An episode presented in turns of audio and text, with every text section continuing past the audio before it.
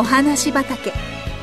昔々のお話、遠い異国のお話、遥か未来のお話、それからすぐお隣のお話、ほんのさっきのお話。今日はあなたに届けます。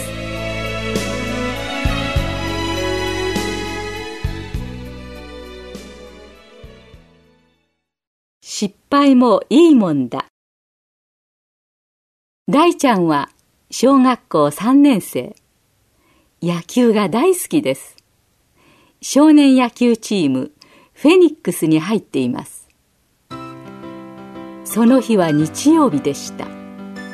いつもの朝の練習から帰ってきて、またお友達と夕方まで南公園で野球をしていました。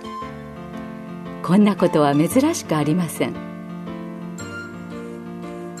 夜になってお家の電話がリーンと鳴りました。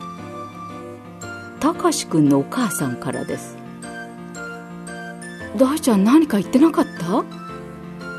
たかしから聞いたんだけど、南公園で野球やってた時、どこかの家のガラスを割ったらしいのよ。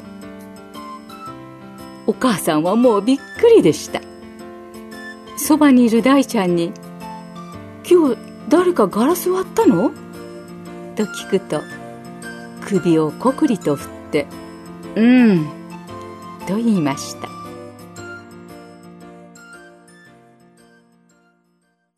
すぐにたかしくんと大ちゃん、それにお母さんたちとよにんで自転車のライトをつけて公園へと急ぎました。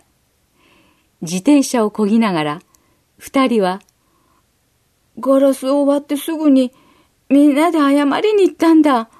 だけど誰もいなかったので、そのまま野球を続けて帰ってきてしまったんだ、と言いました。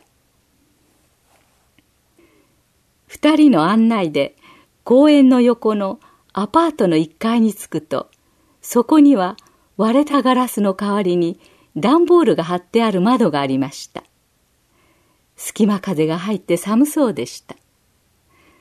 たかしくんと大ちゃんが、こんばんはと言ってドアをノックすると、そこからお兄さんが出てきました。昼間ガラスを割ったものです。こんなに遅くなってごめんなさい。と言うと、お兄さんは怒っているような様子もなく、ほっとしました。明日の朝、ガラス屋さんが来るようにお願いしておきます。それまで我慢してください。謝りに来てくれただけで十分です。僕も小さい時にはよく野球をやってました。ガラスも壊しましたから、お互い様ですよ。ガラス屋は自分の都合の良い時に来てもらいますから、気にしないでください。なんと、こう言ってくれたのです。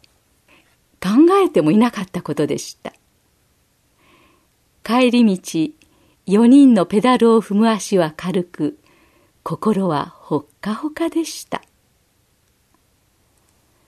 次の日曜日、大ちゃんたち野球の友達はちにんは、この間のお兄さんにどうお礼を言ったらいいか相談しました。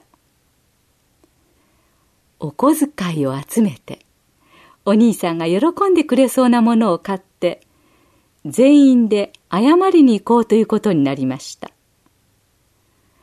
たくさんのお店が入っている商店街を行ったり来たりして、ずいぶん迷ったのですが、ちょうど寒い時だったので、ふかふかのスリッパを買うことにようやく決まりました。お店から一目散にあのアパートへ行きましたが、今度もお兄さんはいませんでした。みんながっかりしました。それでみんなは自分の家に帰って、一人ずつ手紙を書くことにしました。それから公園に集合して、アパートに行き、ふかふかのスリッパとはちにんぶんの手紙をドアにぶら下げておきました。その後は南公園で思いっきり野球をして帰りました。みんなも時々失敗するでしょ？自分が失敗すると、失敗した人の気持ちがよくわかるようになるものですね。大ちゃんたちもこんな経験をしたので、大きくなってもあの日の優しいお兄さんのことを思い出して、子供たちに温かくしてあげることができるでしょう。こんなふうに優しさが次々に移っていったら、なんと素敵なんでしょう。大ちゃんたちの失敗も、もしかしたら宝物になっているかもしれません。あのお兄さんのおかげでね。ありがとう、お兄さん。